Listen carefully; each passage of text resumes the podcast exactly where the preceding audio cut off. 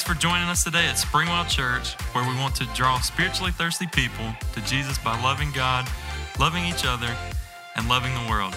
We hope that today's message builds you up, gives you a little insight, and helps you find a brand new perspective. You can find us in Taylor, South Carolina, and online at springwell.org. That's springwell.org. Now let's jump into the message.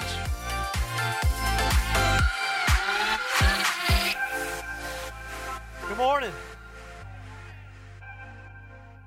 How y'all feeling?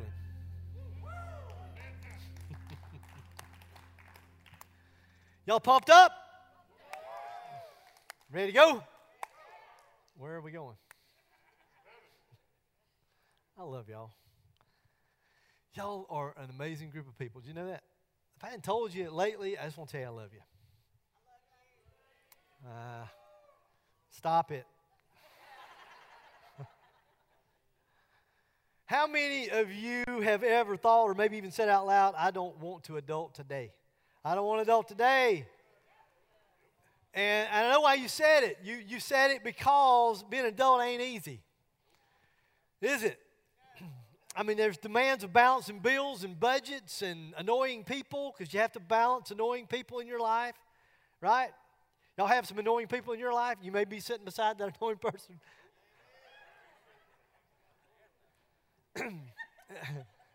Boy, we just got personal. And then, and then you have to, you know, you have to balance a busy schedule, and sometimes, you know, all of that balance and everything will just wear you out.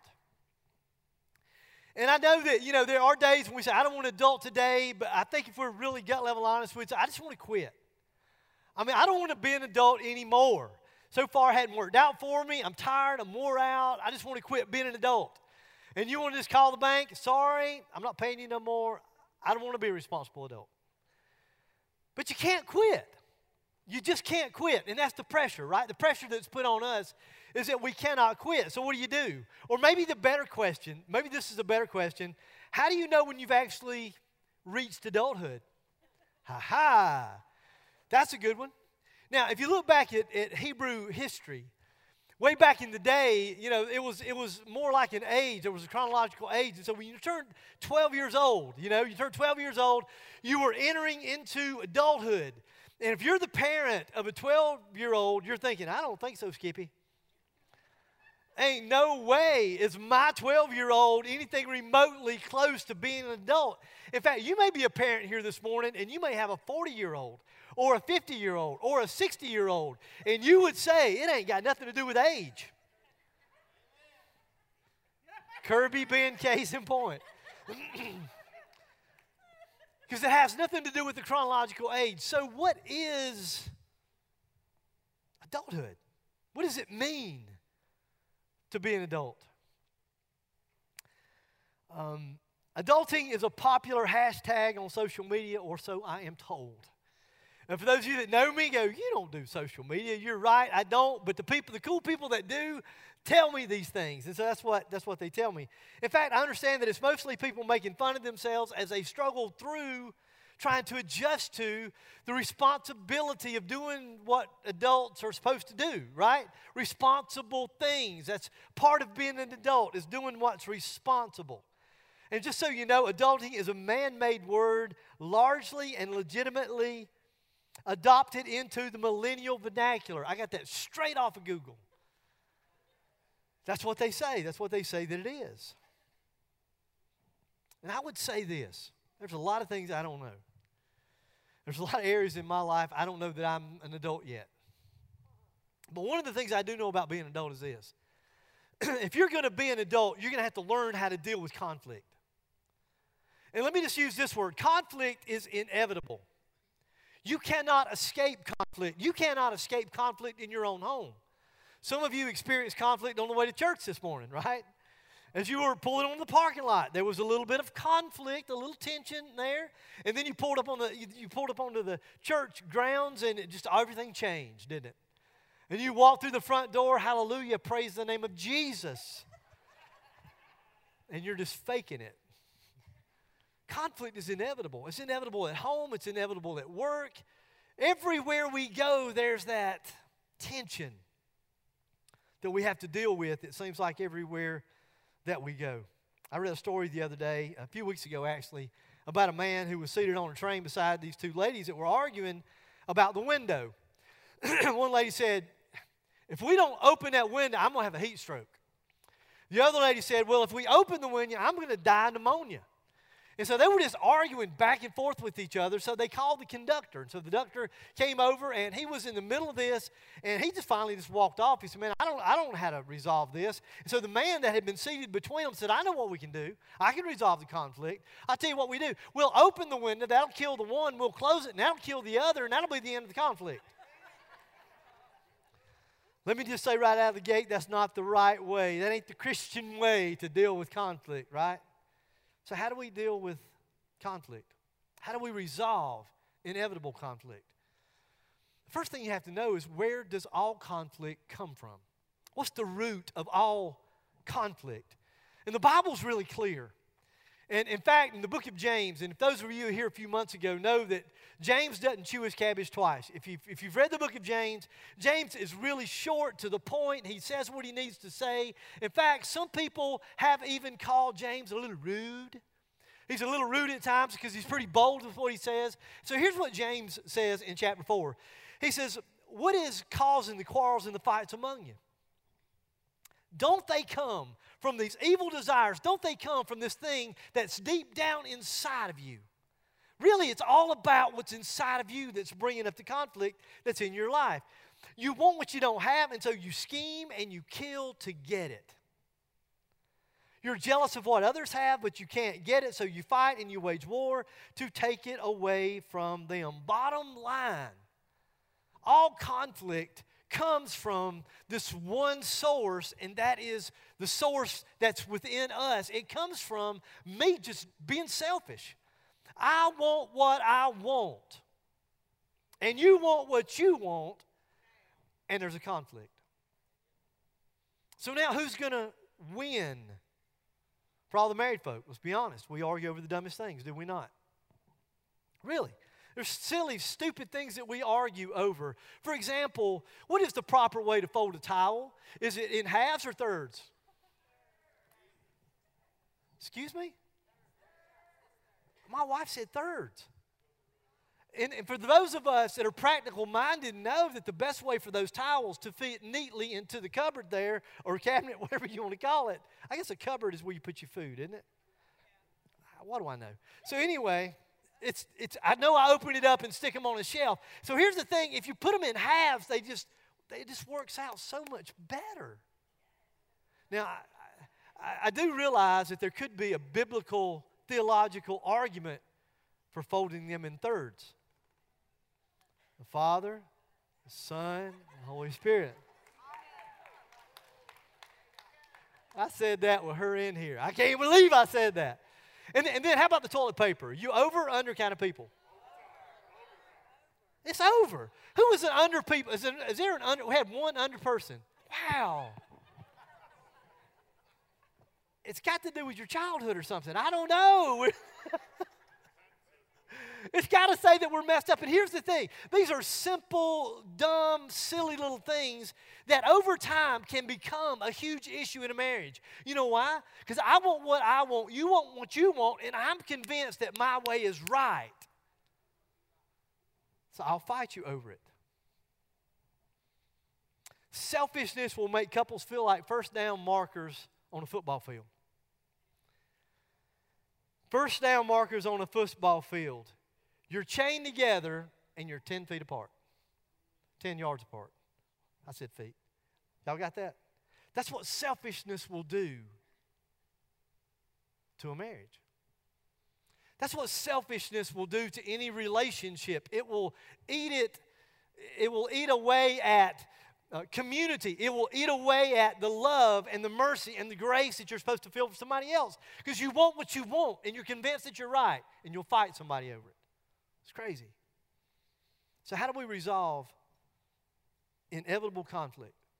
How do we resolve it? You ready? I'm going to give you three ways. Give your life to Jesus. Come on, this is church. What do you expect me to say? Give your life to Jesus. But listen to me. I'm not just saying this. For some of you, you know what? You may be thinking, like, this is Jesus 101, right? So, like, this is Christianity 101. Like, this is the simplest day of the, of the year for us. Maybe you should have gone a little bit deeper, Pastor. No, I really, truly believe with all my heart. I'm not just saying this because it's Sunday morning. I believe that the place to start is by giving your life to Jesus. See, the Bible says that before we come to Jesus, we're in conflict with God. And for those of you that are not followers of Jesus, you went, wow, that, that just describes my life. Is that there's like a war raging inside of you, and you, and you get that, you feel that. Maybe you didn't have the words for it, but, but now that you think about it and you process it, you say, you know what, you're exactly right. There's this battle that's raging on the inside of me. Colossians 1 puts it like this this includes you who were once far away from God. And then it says, if you were his enemies.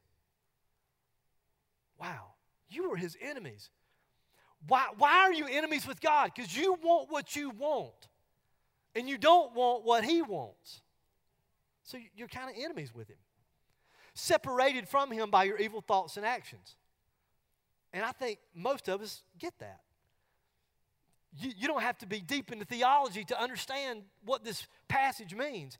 He says, Yet now he has reconciled you. I this word reconciled. I learned something new this, this week about this word reconciled. Actually, it's not, you know, we, th- we use that term loosely, actually. But what this word means is not just that there is a, conflict that's been resolved, it's more than that. It's, there's a friendship that's been created, a relationship that's been created. That's what the word means. I think this is awesome. Yet now he has reconciled you to himself through the death of Christ in his physical body. And as a result, he has brought you into his own presence, and you are holy and you are blameless. Is this cool or what? You are holy and you're blameless. Why? Because of what Jesus did for us. That's what makes us holy and blameless as you stand before him without a single fault. So we want what we want, regardless of what he wants. So we're in conflict. So Jesus came into this world for a really simple reason is to reconcile the broken relationship between him and his creation, us. So it was broken. So God said, You can't fix it. You can't fix it. So I'm going to fix it. So God, God, can you believe this? God decided, I'm going to fix the relationship by sending me. And so he sent his son. And so Jesus was willing to go to the cross. What did he do on the cross? He was willing to shed his blood to pay the penalty for our sin. That's awesome. So, how, how do we get there? Like, how do I start this relationship with Jesus? It's easy. It starts with humility. Hang on. It starts with humility. James 4, old James again. He doesn't chew his cabbage twice. He said, You know what? Just humble yourselves before the Lord, and He'll lift you up in honor. So, how do you start a relationship with God. You, you start by being humble. In other words, you say, God, I've been trying to do this thing on my own, and you know what? It ain't worked out. I mean, I got to be honest, the more that I try to do on my own, the more of my life I take into my hands, the bigger mess things become. So, I'm going to humble myself before you. I'm going to admit that your way of doing things has to be better than my way of doing things. So I'm just going to surrender to you. It's awesome. That's how it happens. It's humility. And then it leads to this passage in Philippians 2. So Paul is, is uh, instructing a group of believers, and he says, Don't be selfish.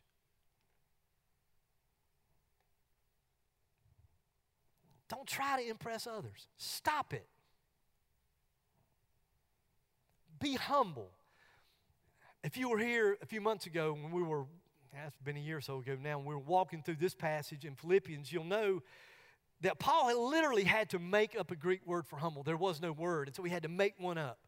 So he says, I know you can't, you can't, in this society that we live in, you can't wrap your brains around what humble is. Because it's all about being proud. It's about being a self made man, a self made woman. It's about climbing the corporate ladder of success. It's being a dog eat dog world. You don't care about anybody else but old number one.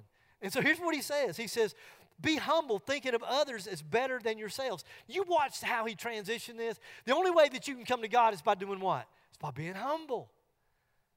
And then this relationship with Jesus is more than just saying, I'm going to heaven when I die. It's more than that.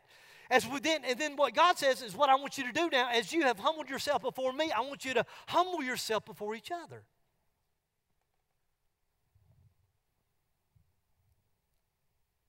Thinking of others is better than yourself. Don't look out for your only for your own interest, but take an interest in others too. So I humble myself before God, and then I humble myself before others. This is awesome. Well, y'all say we wrap this puppy up and go home? Because this is like Sunday morning. You're the 11 o'clock crowd. It's easy preaching, right? The hard part is, well, how do I pull it off, though? See, so most of us, those of us that have been Christians for very long, it's like, I've not said anything you don't know.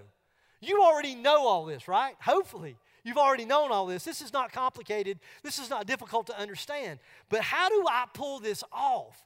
And that's where sometimes in church we just fake it till we make it. So we come in on a Sunday morning, we smile, we grin at each other, and then we talk about each other behind their back. I mean, at other churches, not our church. But at other churches, that's what they do at other churches, right? Now, we're not perfect either. So, how do we pull this off? I'm glad you asked. This is what Paul said in Philippians 4. He said, I can do what?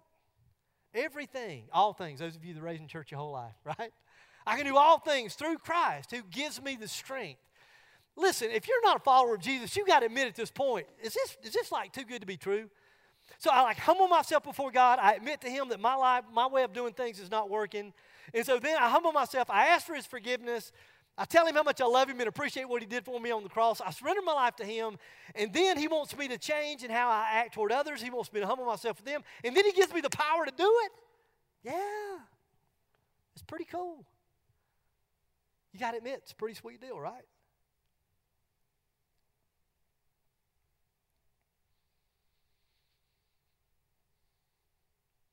So, the first thing I have to do in order to resolve inevitable conflict is just give my life to Jesus give my life to Jesus, and then start following Jesus. Walking humbly before Him and walking humbly before others. Second thing, if I'm going to resolve inevitable conflict, I got to do it quickly. I've got to do it quickly.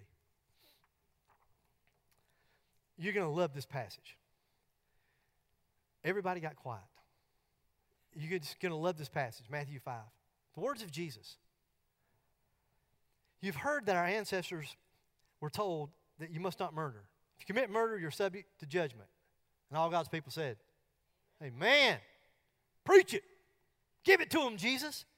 But then he shifts gears.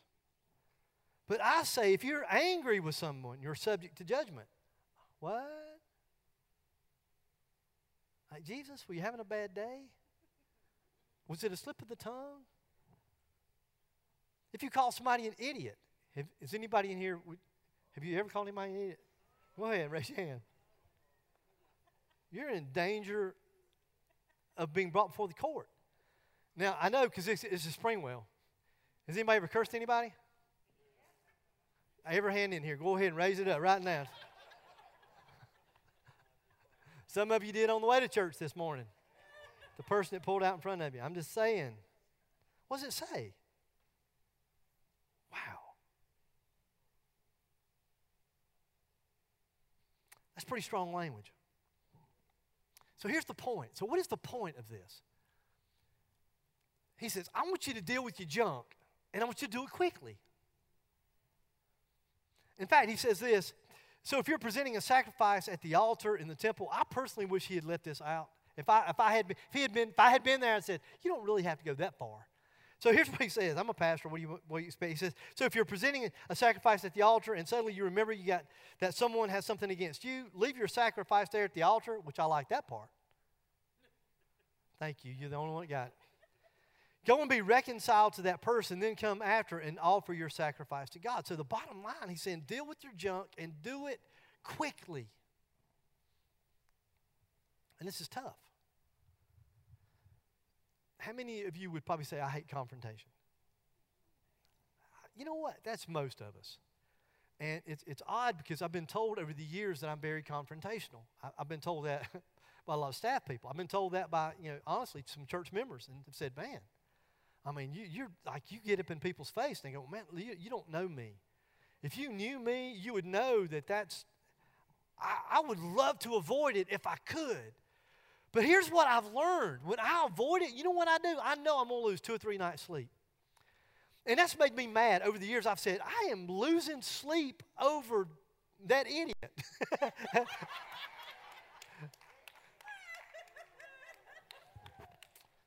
probably shouldn't have said that, but that's the truth, right? And so then after two or three days, I thought, you know what? And then, and then I don't know about you, but I build this thing up. How about you? Do you build it up? And by the time I'm done, they started with this one little thing. It's not what they said, it's, yeah, it's how they said it. And now I'm just, I'm ready to, I'm, I'm ready to get them, you know? And then you talk to them and, then you, and, you could, and they go, what? That's not what I said. That's not what I meant by what I'm saying. And then this is worse. I am so sorry.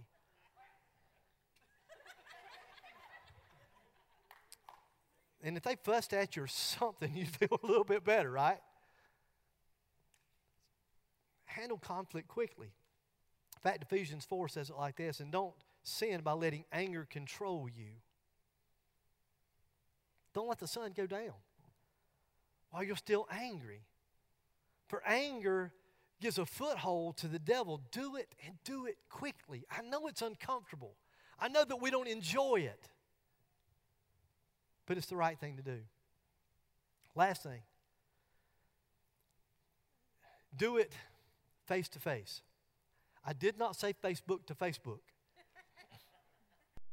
do it face to face. That's a, that's a real strange thing for us. Face to face communication is, is even harder today than it's ever been, right? We're, we're encouraged to avoid each other, you know, not get closer with each other. We're encouraged to avoid each other. Believe it or not, young people, there was a time when the only way to communicate was face to face.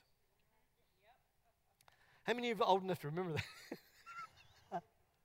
Whoa, that kind of hurt, didn't it? And then we started writing letters. And then there, there was the invention of the telephone. And so we didn't have to write letters, we just call somebody and chew them out, you know? And, so, and, then, and then there was email. Oh, thank God for emails. You know what I'm talking about? Because you let somebody have it, you typing away. I mean, the keyboard's smoking, and then you, bam, hit send. Or text. You know, and so we love, we love to, you know, we love to text. And, and then if you're really, really mad at somebody, you can tweet about it. I mean, I some people do that. I don't even know how to, is it tweet? Tweet? Tweeted? Or you post it on Facebook and the whole world knows. And you know what those people are? Cowards. They're just cowards. I'm not preaching anymore, I'm meddling. It's, it's just, it's cowards. You're not man enough or woman enough to go to somebody else, but you'll put it on Facebook for the whole world to see. And we know what you're doing.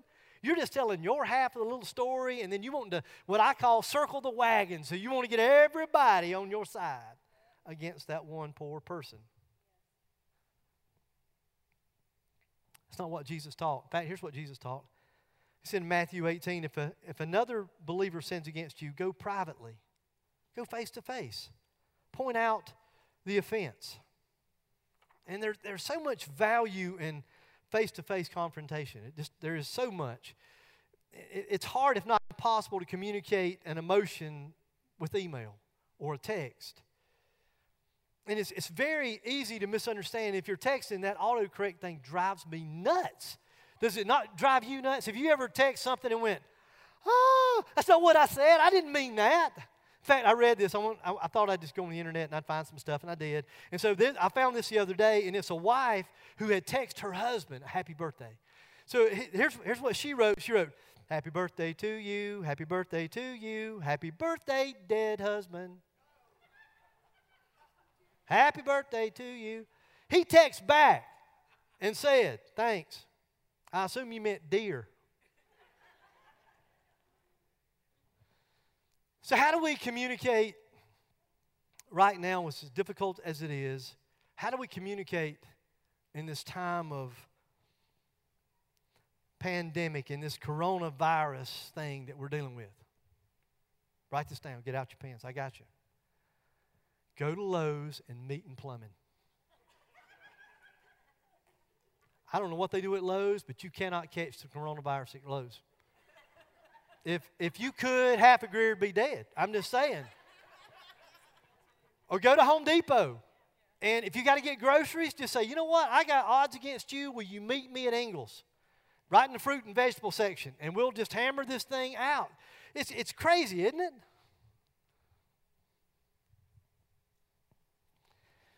He said go privately. So raise your hand if you've ever talked about someone before you talk to someone. And the rest of y'all are lying.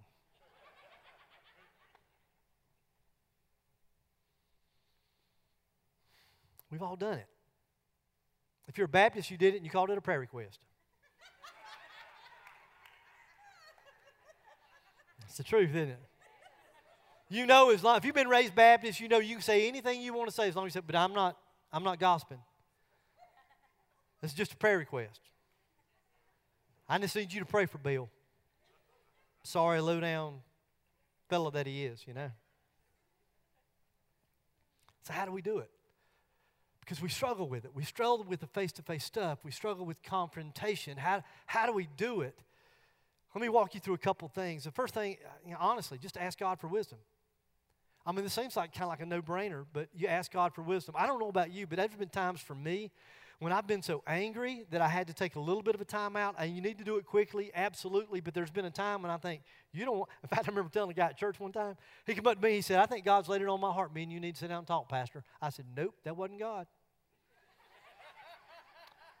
he said, Really? I said, Because right now, the things I'd say to you, you, you don't want to hear. Right? Have you ever been there?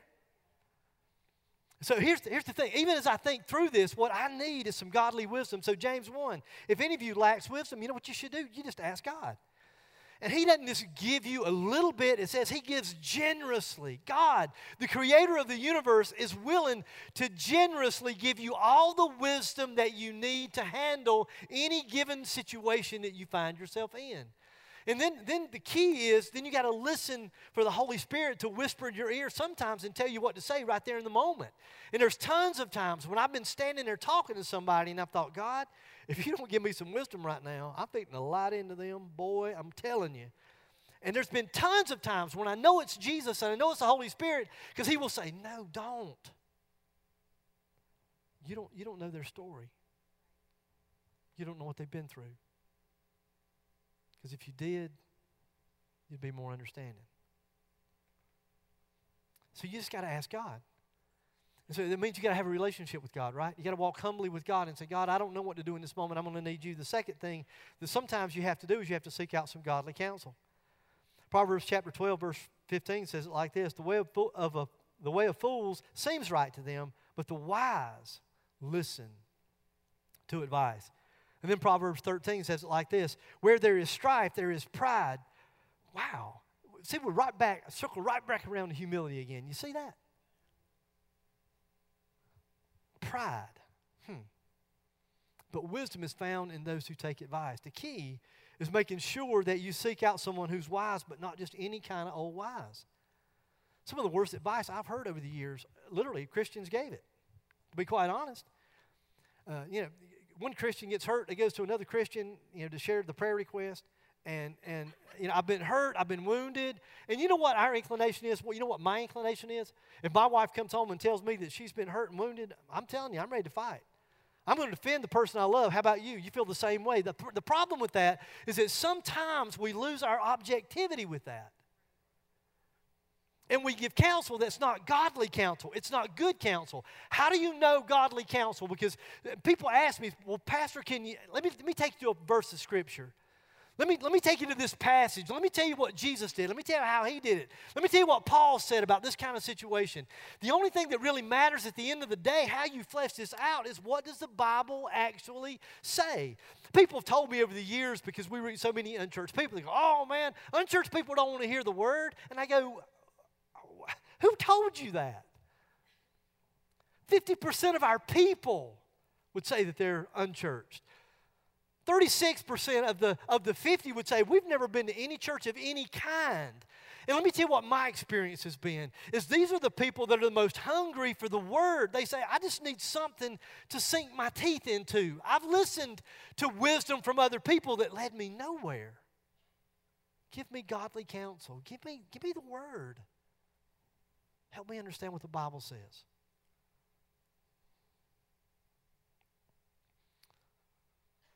So I pray and ask God for wisdom, and then I seek someone out who can I can trust that will give me some really godly, sound wisdom.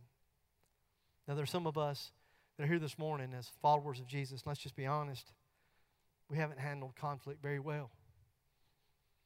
I mean, there are whole denominations, believe me, uh, that can stand up and say, we haven't done really good with conflict over the years. There are churches that would say, ah, we got to be honest. We didn't know how to deal with conflict. We didn't know what to do. We didn't. But that's made up of people, fallible people, just like you and me.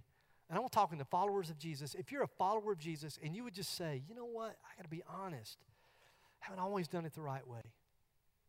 As simple as this may sound, you know what, I haven't always trusted God. I haven't always humbled myself. I haven't done it quickly. If that's you, and the thing about I love about this church is because you can just be so gut level honest, you know? So if that's you and you say, Scott, I'm a follower of Jesus, but I really stink at, at conflict, and I, I just need you to pray for me. Would you just slip up your hand? Thank you so much. Thank you for being honest, authentic, real, and genuine. So I, I want to pray for us. Lord, as followers of Jesus, we represent you. We don't always do a good job. And there, there have been a host of us this morning that have been willing to raise our hands and say, Gosh, I stink at conflict. Lord, the sweet thing about being one of your kids is that I don't walk alone, but you are with me. You give me strength and you give me wisdom, power to live, and instruction through your word of actually how to deal with conflict that will be inevitable in all of our lives.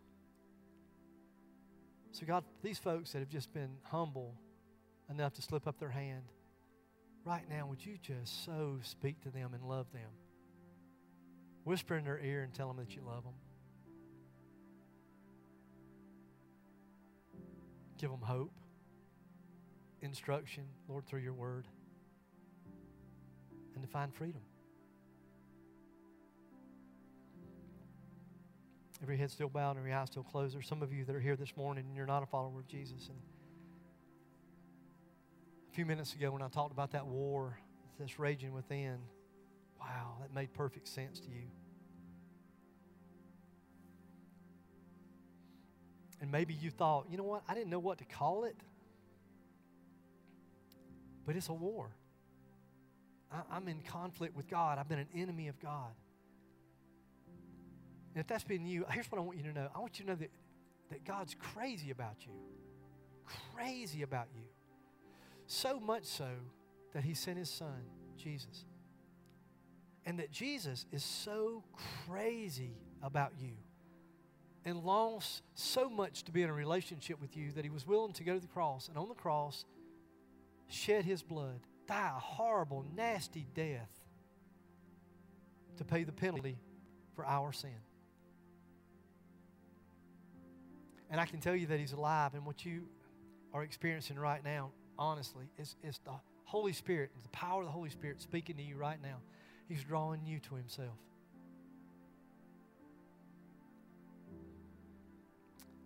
So if you're not a follower of Jesus, and right now you say, you know what, I just want to humble myself before the Lord. I just want to confess to Him that my way's not working. I want to ask for His forgiveness. And I'm ready right now to surrender my life to the Lord. If that's you, quietly right there in your seat, would you just pray a prayer something like this? Just tell him, say, Lord, I need you. The story of your love is almost too much for me to take in. And I do realize this morning that we've been enemies. I've been working against you. That I've been wanting what I want, not what you want But this morning, I'm willing to confess that my way doesn't work and that I need you. Need you in my life. Jesus, I believe you. I believe you are the Son of God. I thank you for dying on the cross to pay the penalty for my sin. And I believe that you're alive.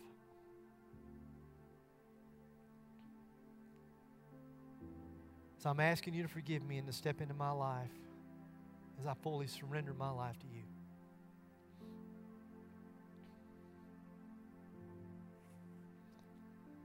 Lord Jesus, what an amazing day. Lord, I love it when we get together, when we can hang out together as, family, love on each other, encourage, encourage each other. Lord, for those weeks when we couldn't meet, mm, I felt like there was a piece of me missing. Thank you, Lord, that we can come together in a place like this and we can worship together. Our hearts can be encouraged, challenged, reminded of your great love. We're reminded of just how big you are and that there's nothing that you cannot do. So, Lord, we just want to tell you that we love you. It's in your sweet name we pray. Amen.